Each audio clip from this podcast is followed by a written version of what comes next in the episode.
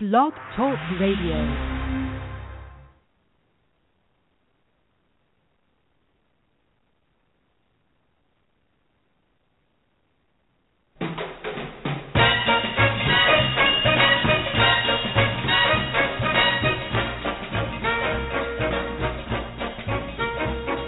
Way down among Brazilians, coffee beans grow by the billions, so they've got to find those extra cups to fill.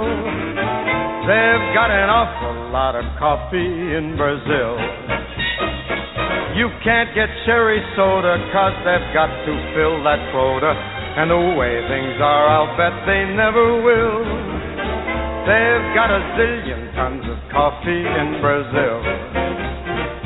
No tea or tomato juice, you'll see no potato juice. Cause the planters down in Santos all say no, no, no.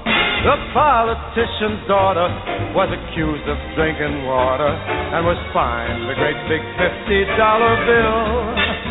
They've got an awful lot of coffee in Brazil.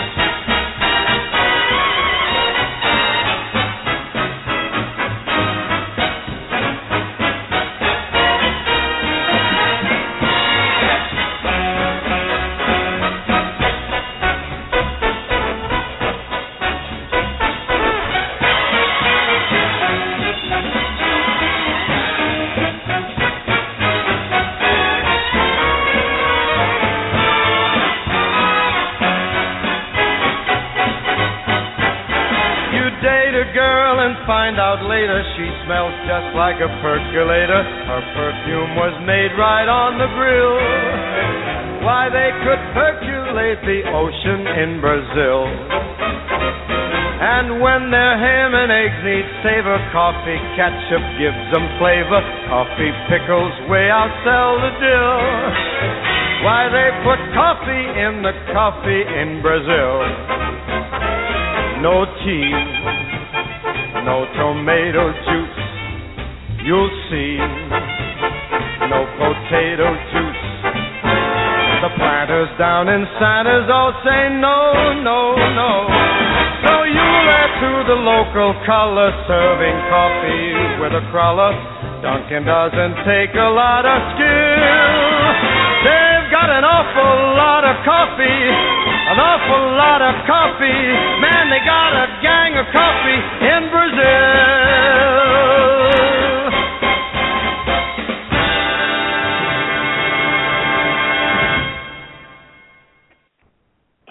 Welcome everybody. Hi, I am Jorianne the Coffee Psychic, your host.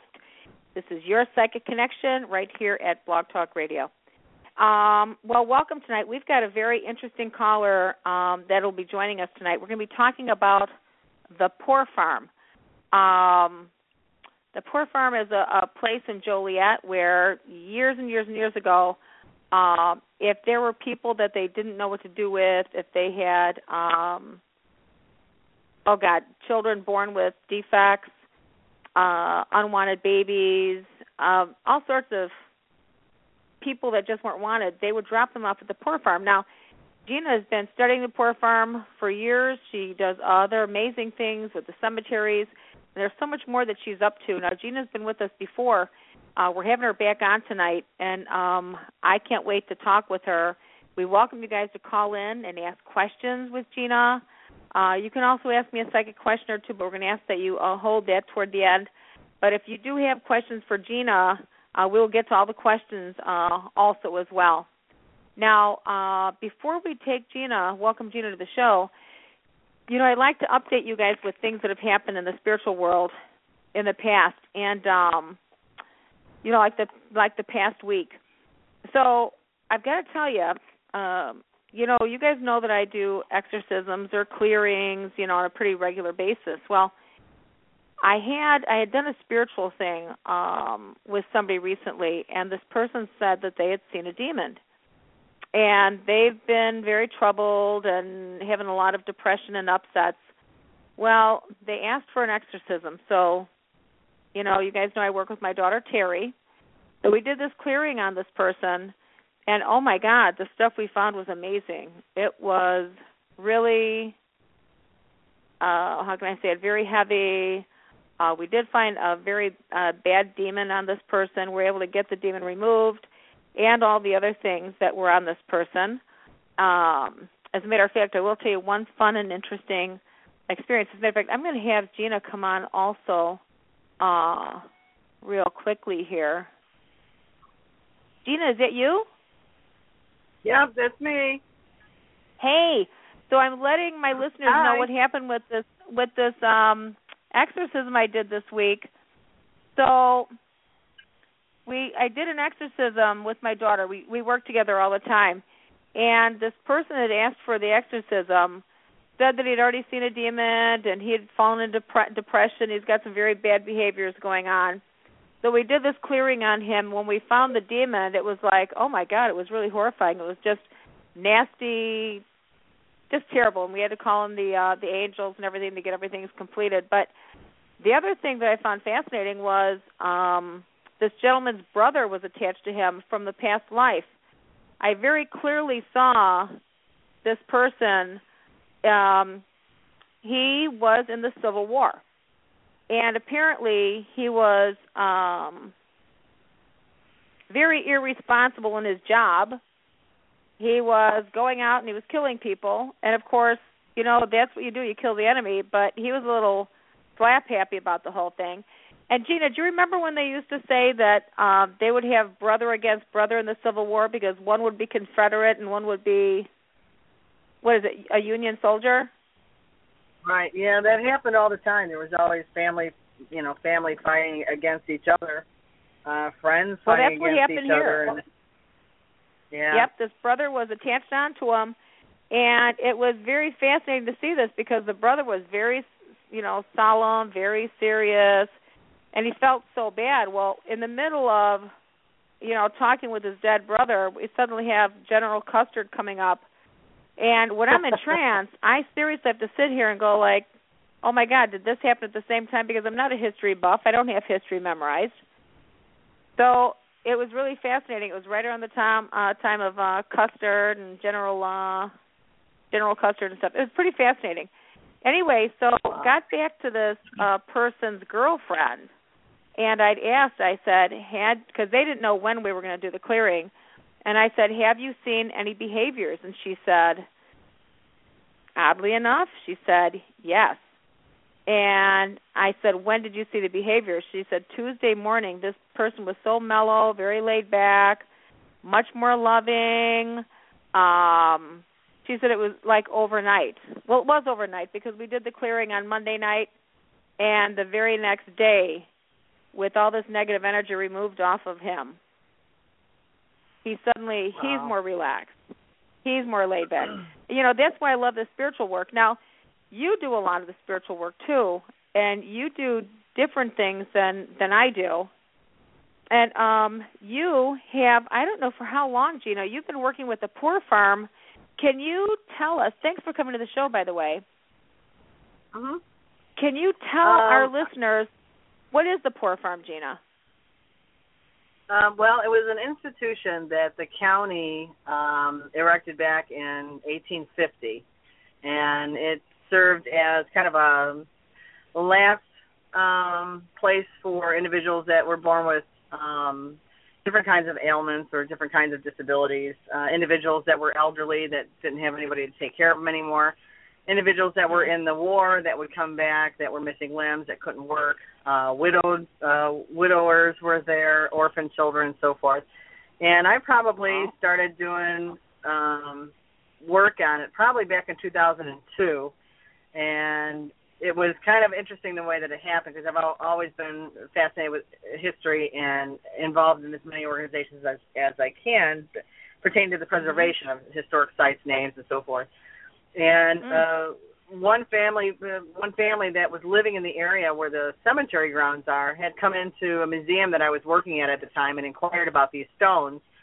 And uh, so I started researching, trying to find out what these stones were, and came up empty-handed. It took me a couple weeks before I actually found something that told a little bit of the history, but um, it turned out that it was uh, a cemetery that was right behind the poor farm. So you know, those individuals that died, if no one came to claim their bodies, they would be buried right there on the property, and they were just numbered, uh, more like mass graves wow. than actual tombstones. So, and I've just been fascinated with preserving the site ever since because it was part of Will County's history that was missing for so long. And uh, to this day, I still, you know, organize groups to go out there every spring, every fall, and uh, we try and do cleanups and uh, try and do some awareness for pre- preserving their histories because there's over 400 people buried out at the site, and every one of them has an interesting history behind them. So, and I've wow. just kind of kept it going, and you know, there's a couple of younger organizations that are getting more involved, and they'll probably be I'll probably be passing the torch here pretty soon, and letting some other individuals kind of uh, take over some of the cleanup because it just um, my schedule these days is kind of limited with all the projects that I'm doing right now. So wow, wow. But um, well, and you were saying the poor farm um, is that more of a hospital or? Well, it served as a hospital. I mean, the first when it first was erected, um, it was just a, a house, um, and they had several rooms in it. It was actually run by one woman for a couple of weeks until they were able to build some additional structures. But before too long, you know, they had to build more outbuildings. They would um, build uh, rooms that were just for the children, rooms that had cages in them that were for the criminally insane and mentally insane and then they would have oh um, individuals that had ailments. So they kind of segregated them over the, over time once money was was brought into the facility. So, but um, right now the only existing um, structure that is left from the history that marks the history is a building that mm-hmm. was constructed by an architect from Chicago, William Warner, and that building, which is still today still standing, uh, that was built in 1892, and that served as the administrative building for the juvenile detention center when it was up and running. So, wow.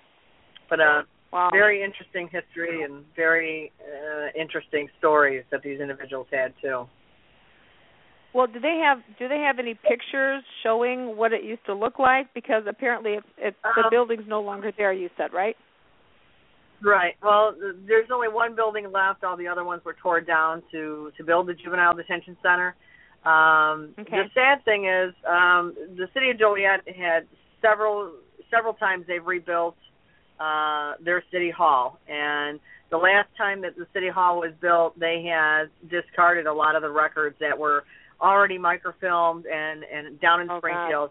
God. Unfortunately, the the films that we needed pertain to the Poor Farm operation, um, registries, remarks, uh, date of burials, and so forth and even a diagram of who's buried underneath which marker is just not existent. They either threw the records oh away. Um, we know we've been down to Springfield. They don't have anything microfilmed, and um, so that's the unfortunate thing. So we had to basically start off from scratch when we when we wrote the history of the poor farm.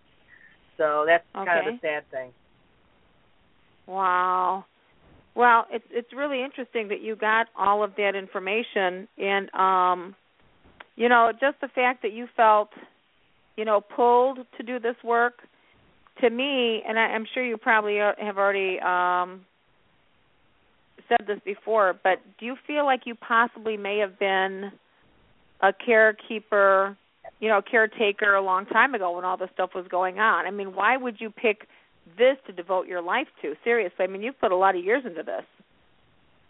Yeah, and I I'm still kind of questioning that to this day because um being a historian, you know, I, I dabble in all kinds of histories, but I was never so drawn to a project as I was with this poor farm. Um, I feel mm-hmm. kind of a personal connection with every one of them that I've researched, um, especially one mm-hmm. individual that is, stands out from the rest of the markers out there, and that, of course, is George Miller, which um, he's the only one that has a marker uh, with his name on it out at the cemetery. So, um, wow. and it's kind of interesting because in my field with with history I've also found myself close to finding positions, you know, actually roles mm-hmm. that I play from a day-to-day basis um, that pertain to individuals that are elderly, individuals that are disabled, and it's just kind of things have always worked out, and and I yes. really have no idea why things worked out the way that they did, but I've always told everybody that I lecture when I lecture about the poor farm that there's no such thing as coincidences. Things happen for a reason. And every part right. and most of my most of my career, it's always led me to some connection pertaining to the poor farm, the preservation, the connections that I've made with families of those that have passed that are buried on the property, and um, and people that I'm involved in in today with the work that I do today that I get that I actually get paid for. well, so amen, amen. I, I can't say it's a coincidence. Yeah, I, I can't wow. say it's a coincidence. I I'm sure there's something divine that has interfered or not interfere, yeah. but kind of put me in the role that I'm in now and I'm just I'm grateful and I'm blessed that I'm able to do the work that I'm able to do um for people that are living and also those that um that have been deceased for quite a long time. So have you been were you in this process able to link up people that are alive uh with their deceased loved ones that are buried on their property like say if say if somebody didn't know it's like oh my grandfather was buried there oh my god I had no idea I mean were you able to bring people together like that Yeah, it's it's amazing because when I started my book tour, um, when it, the book was first published um, back in 2008, and I started oh, what's doing the name book of that signings book and lectures. Um, the book is What's called name of that um, "Digging Up the Dirt." It's "Digging Up the Dirt: The History of the Will County Poor Farm and Mysteries of the Potter's Field." So it kind of links oh, nice. not only Will County's poor farm, but also the Potter's Fields that are in the area, and in most counties, most villages, most cities, they all had Potter's Fields. So okay. I would do these lectures, and uh, this maybe about three, four years ago, I was doing a lecture out in Tinley Park, and I came across a woman that was in line waiting to to talk to me, and she had asked about a certain certain name uh, that was related to her that she saw in my book. And I had researched him, uh, this gentleman, for quite some time, so I knew who she was talking about, even though there's 400 names in the book. Um, I knew exactly who she was talking about. And it turned out that it was her great great grandfather and that he had gone missing in Will County around the time of his death and never she had no clue that he was actually sent to the poor farm and uh so that was kind of interesting to meet her and actually uh meet her family and then when we did the dedication um we had the mural erected on the uh on the property depicting kind of the history of the poor farm um she actually spoke at the dedication and told her story about how we met and uh, I've met quite a few people in that way. You know, people would come and listen to my lectures and ask, you know, do you know if this person was ever there? Can you check your records? And I have made, I've, I have uh, fortunately solved about 30 family mysteries pertaining to genealogy just from writing the book. So it has wow. been very rewarding to me um, by making those connections and making those links. So now they know where their ancestors are buried um, they don't know which marker they're under, but they know at least what cemetery they're in. So that's really gratifying for me to be able to solve those mysteries for those individuals. Wow, that's fascinating, and that's a lot of good work too. I wanted to say that uh, I was actually just looking for this, but I don't know if I'm going to find it. I was uh, reading the news earlier today, and also Iwo Jima, right when uh, Japan bombed Pearl Harbor, talking uh-huh. about people that don't know who's buried where. They said, um yeah. I read the article stating that they are going to uh, dig up, I think, like 400 graves because they they don't know the identities of all these people. But now that they have the ability to find out, they're going to go ahead and find right. out with, I guess, uh, you know, DNA testing or something, and get the names right. of all these soldiers and have them buried in, uh, right. you know, that's in a the, proper that's grave the and right it's the wonderful thing about them being able to do that with the, the dna testing because you see it all the time on ancestry i think promotes a, a program where you can do like um it's kind of like a a q-tip swab where they just kind of grab some saliva out of your mouth and then they send it into a lab and they can link you back to gosh 1600s 15 1400s um and so something like that is is instrumental in trying to solve these wow. individual genealogy mysteries. So that that gives it brings a lot of closure to a lot of families that were wondering where their loved ones ended up. So it's a very good thing wow. that they're doing that. That's wonderful. Well, I want to say thank you for that, uh, for devoting yourself to that, because that's that's you know pretty important taking care of our dead. Um, the other thing I want to say is that um, for you, it, do you take people on tours around the the poor farm or the building that's left over? Do you take people into the cemetery as a tour, or just looking for volunteers for cleanup work, or do you do this year round, or, um, or how does it work? Well, we do we do it both ways. We actually have a Facebook page um, that's called the Will County Poor Farm, and um, they can actually either email me or just uh, post a message on the Facebook page um, to sign up for the volunteer groups. Um, we also do uh, letters for community service um, because it, the the cemetery re- requires quite a bit of uh, landscape uh, maintenance, whether it's uh, Okay. laying mulch or pulling weeds and so forth. Um, uh, the other thing was um, as far as doing tours out there, we would like to get um, on a routine basis um, in the summer months to do to be able to do interpretations. Uh, It was something that was talked about with the Will County Historical Museum in Lockport about coordinating something like that to try and raise awareness and try and bring funds in to help maintain it. Because one of our goals, now that we have it, um, the mural on the property, uh, we'd also like to fence in the, the actual cemetery grounds, um, just so we don't have any more vandals that can uh, harm any of the tombstones at all. So we usually have uh, quite a bit of um, individuals that are doing paranormal investigations. Um, they inquire with us at usually midsummer, and they try and schedule some time to go out, um, usually around October, and uh, that's when we Okay. usually have the most groups that go out there. So, and we do we'll, we'll tell stories about the individuals, um, some in particular, you know, Civil War veterans, uh, men that were in the War of 1812. But then we also have slave owners. Um, we have slaves that were out there that were brought out there, um, and even uh, individuals that were under the age of 18 too. So uh, it's very interesting. We get we get groups from all over the United States uh, coming to to do investigations in October.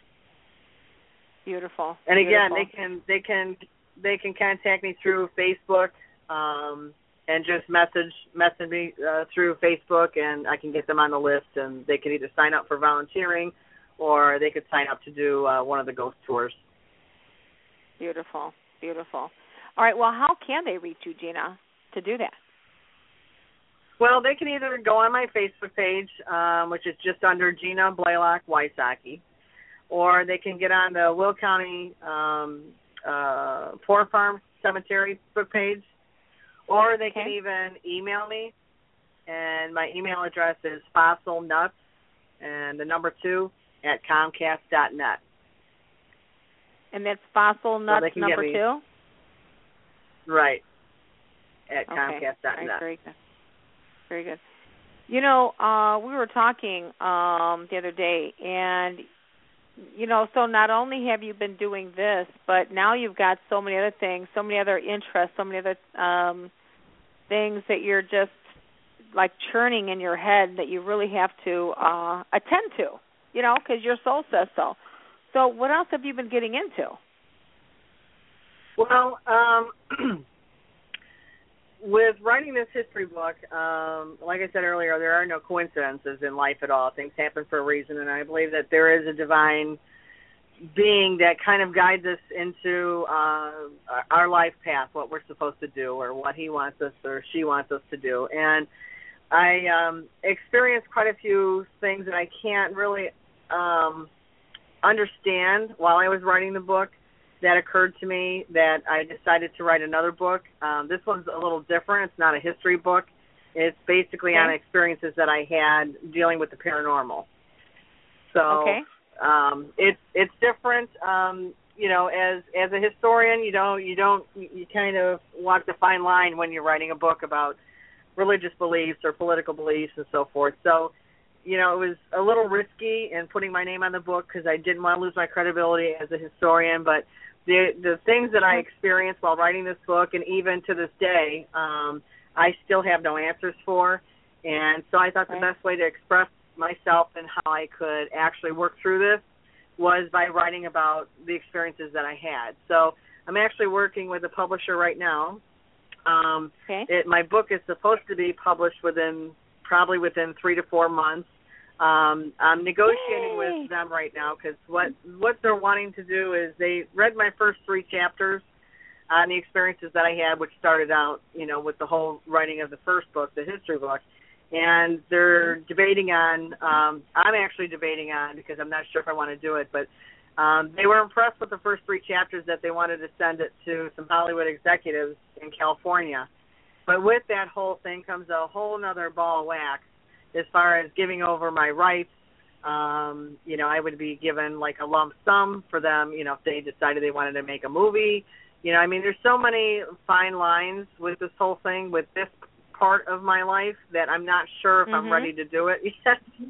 so I'm kind of taking, you know, I'm kind of taking a couple steps back and trying to figure out is this really what I want to do? Do I want to go this this avenue or do I want to stay on this path and you know stay more into the history and kind of veer off the paranormal because it, there's some things that have just drawn me to certain projects and the coincidences just keep flying and sometimes you know you get that fork in the road and you don't know which way to go so the best way to do is just kind of backtrack a little bit and kind of see everything that's laid out in front of you and I guess just let you know let let somebody else take the reins and guide you where you're supposed to go. So that's where I'm at right now. But there is another book. It's not a history book. It's a paranormal book. It's called Lost Souls, and it pertains nice. to my research and what I experienced while I was writing the the first history book on the Will County Poor Farm. Well, I, it sounds like a wonderful book. Um, it sounds like it's going to be very interesting, also. Now, are you able to speak about anything? I mean, can you tell us like one of the weirdest or craziest experiences that you had while doing your research? Um, probably the weirdest thing, and and I really don't um, talk about this much. Um, yeah, but it is in the book, and it's eventually going to be out, so I guess it's no surprise, uh, or it won't be a surprise. But um, the first experience that I had um, was right when I first started the research with the Poor Farm book, and that was um I was out on the poor farm by myself and uh at the time there was a cornfield that was around the cemetery grounds and I had kind of you know the the cemetery grounds are kind of a little bit up on a slope uh up on a mm-hmm. hill and I could see kind of like the corn the corn kind of going back and forth into some you know a deer or raccoon you know well not a raccoon bigger than a raccoon something big was coming in between the the the rows of corn and I couldn't see what it was and then as soon mm. as it came to where the opening was, I mean, I was just frozen. I, I couldn't move. There was nothing there. Nothing came out of the cornfield. That was probably wow. my first experience, but the, probably the worst experience, and, and that's the one that that I don't talk about much, is shortly after that happened.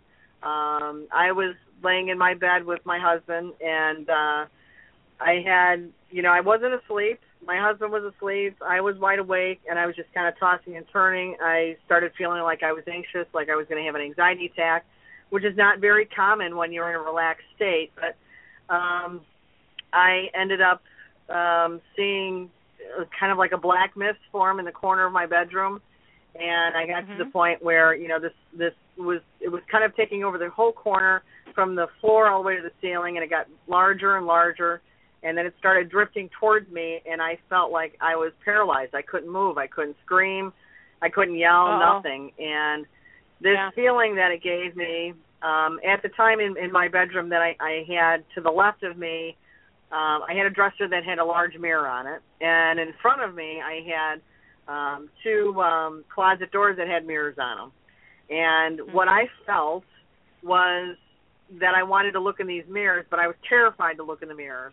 I didn't want to, mm-hmm. but something was drawing me and making me look into these mirrors, and I was terrified. And um, I'm, I'm getting goosebumps telling you about it because I, I don't talk about this much at all to anybody, um, mm-hmm. other than my publisher. um, and I have I ended up getting enough courage, and I sat up and looked to the left of me, looked in the mirror, and the reflection that I saw wasn't mine. It was something oh. else. I wasn't me. It was this Medusa looking face with these sharp teeth and this this thing when it smiled, it's the crease of its lips went all the way up to the corner of its eyes and it just belted out this horrific howl. And it it wow. terrified me. My when I woke up my husband said he found me in the corner holding my Bible. And I don't remember much I don't remember how I got off the bed. I don't remember grabbing my Bible. My Bible was downstairs and um and with my other books and I to this day I don't recall what happened in, in between that time, but it was the most terrifying experience I've ever had. Wow. And that's that's that's in the book, and that's happened um, probably three more times since then. But during that whole time when I had that experience, I um, soon filed for divorce from my husband, and um, I continued to have those feelings probably for about two or three years. Um, every now and then I would have the same experience, and it was terrifying. Each and every time it was terrifying because I knew what was going to happen, and uh, it was Wow. it was very scary. So I've got to ask you this. Now I know um the I want you know part of me wants to make a joke about the figure that you were seeing in the mirror as being your husband that you divorced. So let's just get that out of the way. Um knowing about demonic spirits and things like that, do you think honestly I mean, was your marriage already in disarray, or do you think that that spirit No. might have come in and caused a great deal of distress between you and your husband, causing you guys to get the divorce? Because that happens. Um, I yeah, I was I was happily married for for 17 years, and when I started Wow. working on the poor farm, that's when things uh started to fall apart. And um, you know, I I my my ex husband to this day doesn't really know, and I've told him about the book, and he actually witnessed the experience that I had uh, while I was in the house. Um, he um, doesn't know that all the details that are in the book because he hasn't been able to read it yet. Um, but I do believe that um, it did play a role um, because there Yeah. were so many negative things that happened while I while I was writing the book, and and I was uh, happily married, um, and I'm happily divorced. I mean, my ex-husband and I get along great. You know, I mean, we're we're best friends still. And um but during the time of the separation, the divorce was probably the rockiest, and I think because I haven't had any experiences like that, I've always felt that the reason why I don't have those night terrors or whatever you want to call them is because I can't, to an extent, I feel that I've conquered whatever it was that was tormenting me because I'm able to communicate with my ex-husband. I'm able to have a relationship with him. And I I think I won that battle. I think they wanted to destroy the friendship that I had. They w- they managed to destroy the marriage. Um, Yeah. I, I think it, it was an important role that they played in it. I'm I'm sure, but um, because I'm able to talk to him and communicate with him, I don't have those night terrors at all. And and Nice. although he has some he has some negative things that are going on in his life right now, and you know every time I step foot in his house, I still feel that anxious feeling as if something's still there. I I wonder. So- So, did he keep that house? Did he keep the house that you guys were Yes. in? Yeah, oh, he kept see, the house. okay. There you go. Well, then, it, then it very well could be that that presence belongs to the house, or might have been an attachment on your husband. Well, it, it could have been. I mean, he was he was always very spiritually um sound. I was the one that was probably more susceptible. Yeah, I was. He, he's very grounded, although he he has not gone to church in quite a while, but he's he's getting back into going. Um, he Yeah. has walked away from his faith to a certain extent, which I had too. Um, but when Yeah. we were married, we were both devout. We were both devout um, Catholics. So Catholics? um, yeah, and I, I think, um, you know, I've, I've talked to him about it. You know, when I've gone over there and I've told him, you know, I, I can't go to the s- the second floor. I just get a, an anxious feeling, and, and you know, I tell him, you know, my kids' rooms, you know, they still have uh, their rooms at their dad's house too, and they like to show me what they've done to their rooms and, you know, different things that they've done, and I just can't go up there. I just, it, I Mhm, feel mhm. like there's a wall there, and I'm not supposed to go up there. So I feel very uncomfortable when I'm in his house, I, and I was never like that before the divorce. I was, I mean, I picked the house out. I loved it. I never felt uh, threatened at all until I started working on the poor farm and I had that experience. Well, you probably you probably took somebody home with you. You know, the other question That's is, do you I'm think you'd ever thinking. want to have your house cleared, like have an exorcism done on your house and your property?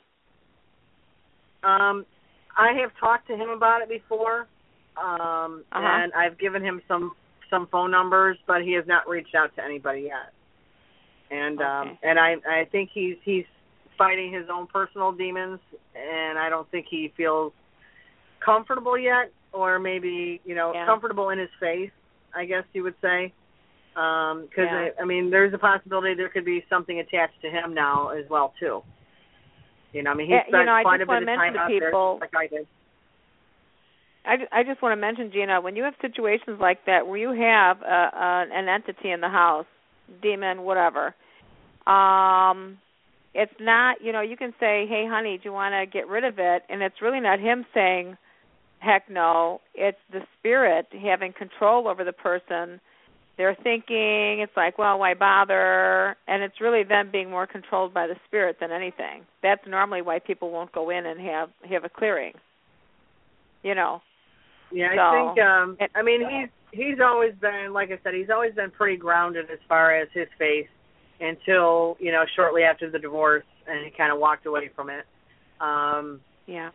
and you know since we've reconnected and when we've been good friends and and we're able to communicate we're able to go to family functions together he's able to come over and have coffee at my house vice versa and so forth um but i don't think he feels comfortable with that idea that that i brought something into the house or yeah. that it if that it's even possible you know i i'm not sure Yeah. if he really believes that it's possible but and Yeah. that's why I was kind of hoping that he would read my book before um I actually put it in print. But um my lawyer recommended that he sign a waiver beforehand, and he wasn't too keen on that signing a waiver.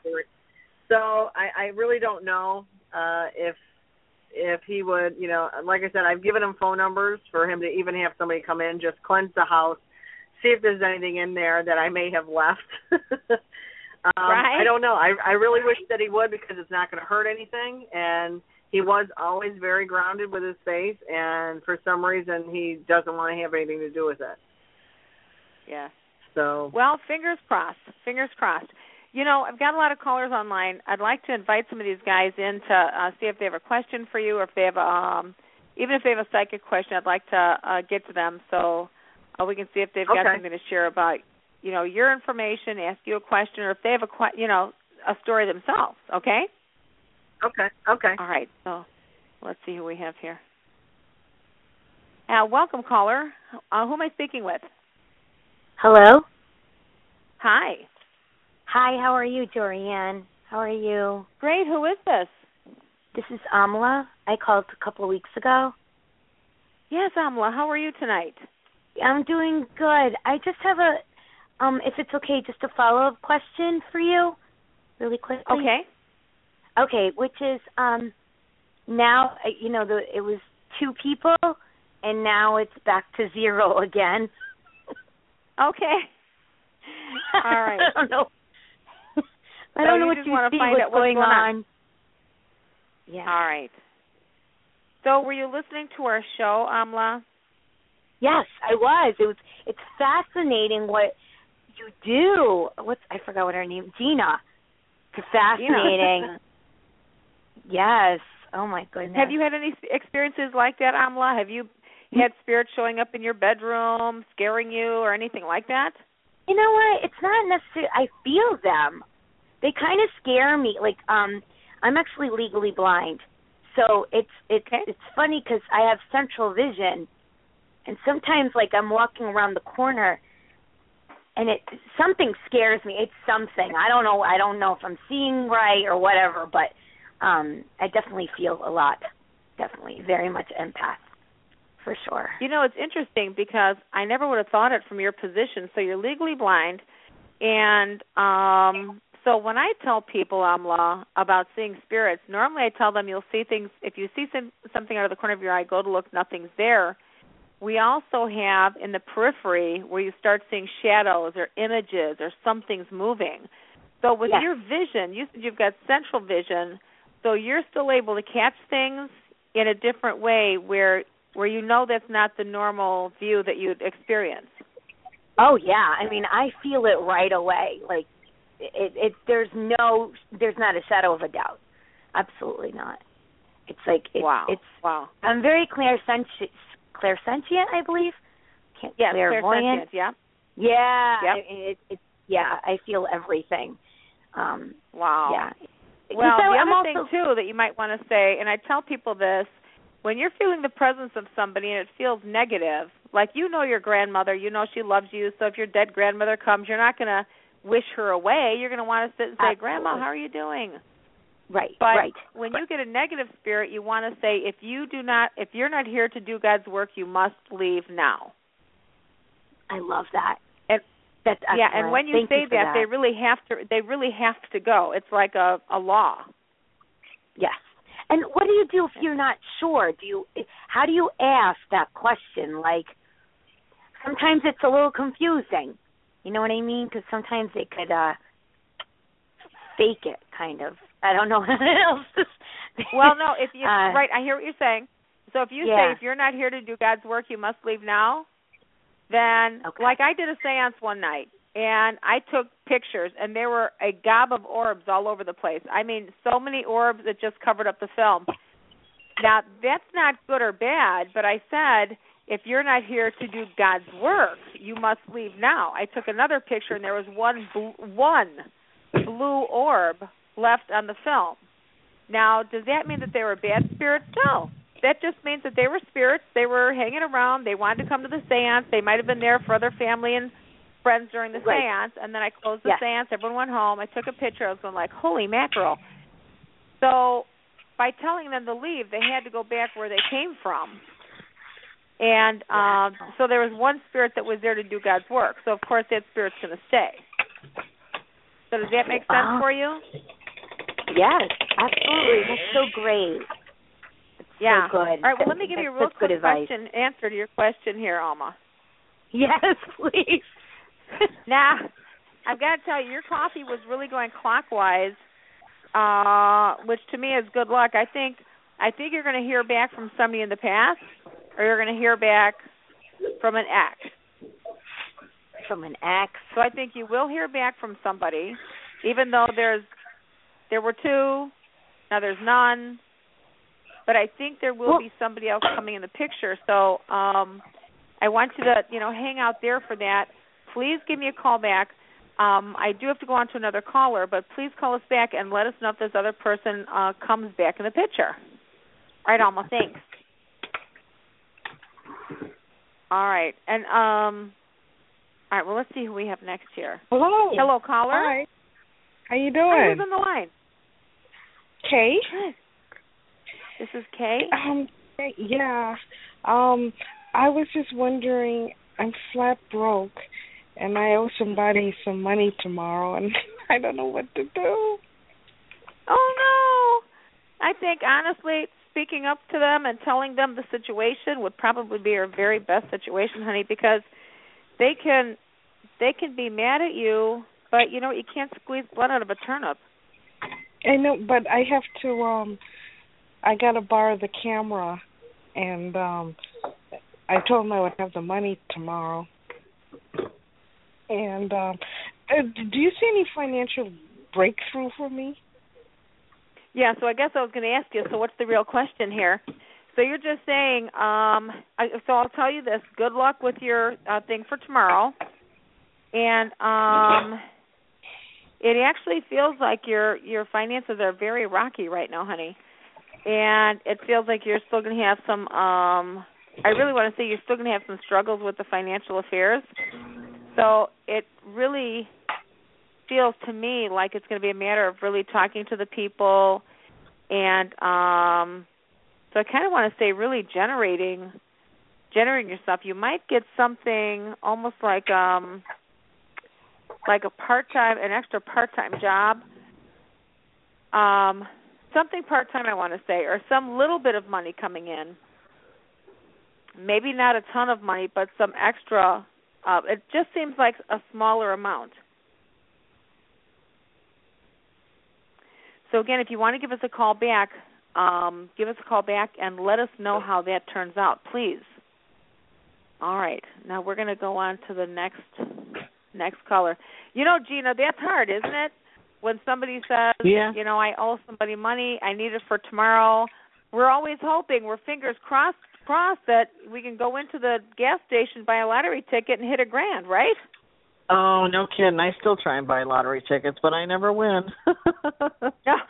But there's always that hope. There's always that faith. Well, my my thought is always, too. you know, I, So you know, um, I I talk about uh, candle magic, and that's a wonderful way of um, how can I say it? Focusing your will, just like the book The Secret. There are techniques of learning how to focus your will to manifest things in your in your world. And Right. um my one friend George, when he was alive, so he's left us probably about two years ago. He ended up needing money so badly for his house taxes. I mean, he was flat broke. And um so for Kay, our last listener, you know, please think about this. Um he ended up doing we did candle magic and we prayed for money to pay his bills, you know, his taxes, house taxes. We prayed and prayed and prayed. This is not a joke, you guys. We did the candle magic and within a week he won the exact amount of money he needed to pay his house taxes with. oh wow, Is is that not crazy? that's amazing. Yeah. You know, yeah, I always tell people where, where I always tell people, you know, I do these lectures and and I and I speak to people too that have issues with finances and so forth and um I always tell people you're one paycheck ahead from ending up in a poor farm. And that's usually that's that's how our economy is. That's how our families are struggling today because they go Yeah. from paycheck to paycheck. And it's really not a laughing matter nowadays, but you know, we we are literally one paycheck away from ending up in a poorhouse. Yeah, yeah. And um well you know, but that's true. And sometimes it's learning how to make the adjustments that we need to make to accommodate things. And then the hard part is sometimes we can't accommodate and sometimes we have to go through a, a transition, a change. Right. And I think it's it's always knowing that I mean, this is my faith. I always know that God's watch, God is watching out for me and taking care of me, no matter what.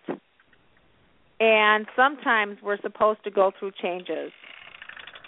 For some people, they can't let go of the current situation, and so they kind of make it mean that it's horrible or the world's falling in or whatever, rather than going like, "Oh, I've got to move to a whole new house, or I've got to get a smaller place now because it's time or whatever."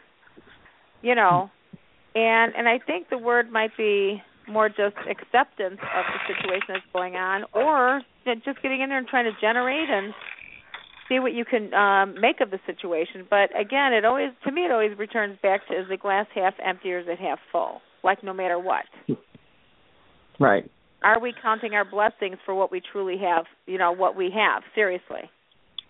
Right. And people can always have it much, much worse than you do. Yeah. You know, I mean, I, I, a lot of people, you know, will say, well, you know, I've got to pay this bill and I've got to take care of this and I got to take care of that and I just don't make enough money to cover it. But you always find a way, and there's a lot of agencies out, you know, government uh, agencies, private foundations, and so forth that are always willing to take a in a family to sponsor them to help them out, kind of help them until they get back on their feet again. I mean, the agencies are there to help um and Yeah. they just hope that you know in, in good faith that you return the favor or try and help someone someone else out you know so Yeah. And that's true. So again, uh you know, that's good advice. Make sure you guys check with the agencies and um mhm and always be grateful that they're there, you know? Yeah right, and well, be thankful see. that you don't have it much worse Oh my God, right? Totally. mhm Totally. All right, well let's see who we have next online here. Hello, caller. Hello. Hi, who is this? Um, this is Mary in British Columbia. Hey Mary, how are you? Good. How are you? Great, great. So what can we do Good, for you good. tonight? Just a general question about love. Um, is love and marriage in the cards for me ever? Ever. I know. That's such a long time. Because I'm getting old. Too funny. All right, let me take a quick peek here, honey. So, so Mary, have you ever fallen in love with a college professor or a teacher or someone like that? Possibly. Um, no, no. Well, I know it sounds it sounds pretty weird, but um, I'm kind of getting a sense of um a person that's a teacher of sorts. Right. Okay. And so, and I don't know if this is uh again. I, I almost, I kind of feel college here. A professor. Interesting. My last uh major relationship was from college. Perhaps that's Oh. it. Very fun. You know, you see dead people, don't you? Um, I have abilities. I don't see dead people, but I in the last six months my intuitive abilities have really amped up. Beautiful. Does anyone ever call you Mary Mary? No. Well, you know what? It it it just so ends up that I typed your name in here, and um, and it ended up coming in here. You know, I ended up it left, and then I typed it in again, and it showed up twice. I had a spirit voice on um a phone recording once, and it was just fascinating. I have these voices um in a certain location on one of my computers. And my daughter was saying, "Hi, mom, it's Terry," and then you hear a voice going, Mary, Mary, like that. oh. And it's like, oh my God. I mean, it's just, it's clear as a bell. Mary, Mary. And I'm like, where did that come from? We don't have any Marys in our family. I have tons. Tons. You do? Mhm. well, have you had any EVPs? I mean, Gina, you positively, you've caught EVPs before, haven't you, on the poor farm? Um, I I have not, but I have listened to several that people have taken. Um, and you know what? I take that back because I did I did go out there one time with a group and they did play some stuff back. They had one of those ghost boxes, and then they did have Yes. a, a tape recorder. So yeah, and they were pretty interesting because they pertain to stuff that I was working on for the poor farm. So you know, it stuff like that you just can't uh you can't fabricate stuff like that. No, you can't. You can't. You get it caught on the electronic means, and it's like, you know, that's perfect. So, um, well, Mary, getting back to your question as far as love goes, I Yeah. I really believe there's going to be some sort of college, some connection to either college or school, just like your last one. It might be something where the school or college is going to be just very significant for you as far as romance goes. Okay. Maybe you should either go back it. to school, volunteer, or become a teacher. Okay, I'll think about so it. So would you get back to us and let us know what happens, Mary? For sure we'll do. All right, thanks, ma'am. You have a great great night. Thanks you too. Bye. All right, all right, bye bye.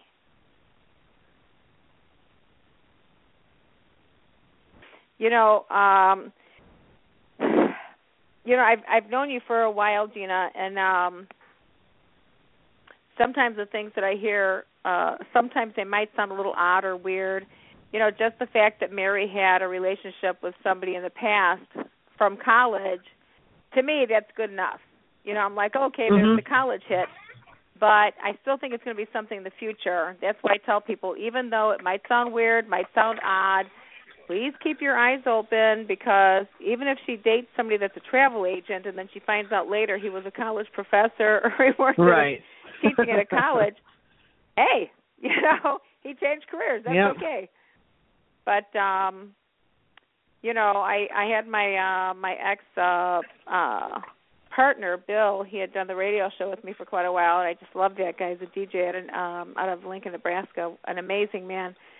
He he would always say, You know what, Jorianne, some of the stuff sounds so weird when you say it. You never expect it's gonna happen. He goes, But sure enough, uh, you know, you pull it out of thin air and there it is. So I just tell people please be patient. Some of the stuff sounds pretty weird, but you know, give me a call back later on. Now, I know we have a short time. I think we have another caller or two here that I'd like to get to. But Gina, would you please um, shout out your email again, uh, the Facebook pages where people can reach you so they can really come and see the poor farm, volunteer, or go on a uh, on a tour with you? Okay, sure. The email address where they can get me is fossilnuts2 at comcast dot net, or they can get on Facebook and just look me up under Gina Blaylock Wysocki, or they could uh, look up on Facebook Will County Poor Farm Cemetery, and they can message me on either one of those Facebook pages. And and I will tell people you've got the cutest picture on Facebook.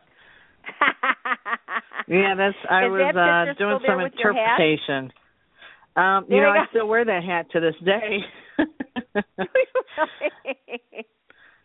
I'll That do um, a I do in, I do uh, interpretations for the Will County Historical Museum. So I was uh playing the Wilson School teacher that day when they took that picture. Oh my God, that's hysterical. So, you know, I, you know, I kind of, Gina, I really do think that you uh, belong back to the poor farm. I think that somehow, historically, I don't know what role you played a long time ago, but I would bet you anything that you belong at that poor farm. I mean, you might have been the owner of the house originally that opened your doors to these people. You know. Yeah, I've uh, you know I've I've thought about that. I've I've often wanted to continue with regressions to see what kind of things could come up, but you know it's kind of a terrifying thing too because I, you know I I don't know if um what I would um how I would be able to deal with some things if some things came to light that maybe I wasn't prepared for. So, you know, it's one of those things where again I'm I'm on the fence with. I'm not sure if if uh if I could go through with something like that. If you have a well you know i do hypnosis also just just to you know uh remind our listeners also. Um when you do the hypnosis you normally have somebody take you back to a situation and when you go back in time they normally give you the um how can i say it? They give you the tools. They give you they help you set up the situation where you're not locked in to the uh, emotional state. If they give you the right suggestions, they have it where you're able to view it as though you're watching a play and not where you have to re experience all of the devastating emotions that you went through, you know, Right. back in the 1800s and stuff like that. Um, so past lives are very revealing because it helps you really mend the situations from the past lives, and you really, you know, you could talk to your past life personality. They give you, um, how can I say it? They give you um, help with your current life situation. Uh, they tell you why you went through what you went through and stuff like this. I mean, it's really fascinating. So Yeah, it's something. I, I something hope maybe you do. I I mean, would. if you ever want to do it, but you know, I'm available as well. But they're really amazing experiences. I got to tell you, I've been I've been under hypnosis with past lives many, many, many times. It's uh, very rewarding. It's it's something I'm very curious about. So, um, Yeah. maybe that'll be my next venture. maybe I'll write a third book. what There you comes go, out of there the you go. regressions? There you go. Well, let's see if we can shoot Maybe one I- or two more uh, quick questions in here. Okay. Okay. All right, listener, welcome to the show. Thank you. This is Janelle. Hey, Janelle, how are you? Hi, I'm doing okay. I have a couple things. Oh, um yes, I've experienced my husband passed, you know, 3 years ago, and I did see him Uh-huh. get up out of our bed one night too. Like Uh huh. it was a little bit more than just an image, Okay. you know, but I I seen him. And then Wow. I had an experience. I'll try to make this as short as I can. Before he Okay. had passed, we were talking about um guineas, the chicken, the guinea, Yes. and my grandmother raised them, and his mom had raised them, and we just happened Wow. to talk about it. Well, about three or four months after he passed, this bird was on my fence, the ugliest bird you ever Wow. wanted to see, and it was squawking like I was sleeping. It was in the early in the morning, and I got up. Wow, you know, I've never seen this before. I wasn't sure what it was. I took a picture of it and I took it to work. And I Uh-huh. asked my boss, as I said, "What is this?" And he goes, "Oh, that's a guinea." I said, oh, "That's my husband," and it just came out. and they just looked at me really funny, you know. And it, but it was and he came another morning I was crying and it came back and like it, it stayed around the house for quite a while that day. And then another morning it came back again a few months wow. later. But I just See, really think it was him. Yeah, Yeah. well, I've seen I've seen birds come back many times. People come back like I've got an uh a previous boyfriend, wonderful man, and uh his his mother came back all the time as a um oh my god, a cardinal. And Oh. I will tell you what was fascinating is that this one day this was just amazing. I had a whole tree and this was after we had stopped seeing each other. I had a whole tree entirely full of cardinals. I've never seen that before. It's never happened since, but I mean, I'll see if it happens again this year. But it was after we stopped seeing each other and all of a sudden my tree is lined with cardinals. I was I was trying to take pictures. It was insane how many cardinals landed in my tree. Wow. And um I just thought it was a message from his mom. You know, right. so, I have so a quick you know, psychic it's very question. to me, it's very it's very cool to sit there and um have contact with these birds because especially when you know that this is one way that people will come and visit us once they drop their earthly body. They can get on the Right. back of a bird. They can come in there. They can come on the wings of a butterfly and land on your hand. You know, uh, Yep. a lot of different ways that you know our people come and see us, not just out of the corner of our eye, but yeah, it's kind of cool. So, well, Right. Janelle, thanks for sharing that story, and um, I hope you'll listen in Can I again. ask you a quick I know we have. Oops. Oh, yes, you hello? can real quick. Okay, go ahead. Uh huh. Okay. I have an interview on Saturday and I Okay. just I know you told me to stay where I was at for another year, but this is um would take me back home and I'm just wondering Okay. if you see any good in that or not. Well, uh, what I'll tell you is I'll say I'm going to say this to you: go full force, go with your feelings, and um, you know, be there, be the very best that you know, like the military, you know, be all that you can Mhm. be. Do the best you can, present yourself, uh, be yourself, and then just see where it lands. That's what I want to tell you. Okay. Okay. Okay, All right. and just go in there and just give it your give it your all. Okay. All right, Janelle. Let us know what happens. Thank you. All right. You're welcome. Bye bye. All right. I- Good luck. Bye. Thank you. You're welcome. You know, sometimes it just happens that way that um it turns out that now I can say just stay there for another year and you know, knock on wood. I always sit there and say, "Okay, um I've got to ring it in the background a little bit, so it'll just take a second to stop. um you know, many times I'll tell somebody to stay because it feels better that they should stay. But if something happens that they feel like they should move forward, then of course listen to your intuition and make the changes that you feel you need. Um I've had I've had a lot of people call me up when I've said to them and I, this is just, you know, something that I feel, but they you know, they've said you told me not to make the change. I did. Uh it didn't turn out as well as I expected or you know whatever you know but again some things are subject to change by choice so if you feel it's time to move on then move forward and make those changes um you know gina with this time we really have to you know the show has closed i just want to say thank you so much gina for joining us i love talking to you i love hearing about the poor farm and all these amazing things that you're up to so i just want to say thanks for joining us and i hope you'll join us again Thanks. Thanks for having me on. And I will. I'll talk to you soon. all right that sounds great gina All right, Okay. take care all right All right, you too. Bye bye. right, good night, everybody. This is uh, your Psychic Connection with Jorianne the Coffee Psychic, and we'll see you right here at Blog Talk Radio next week. All right, take care, everyone. Love to all.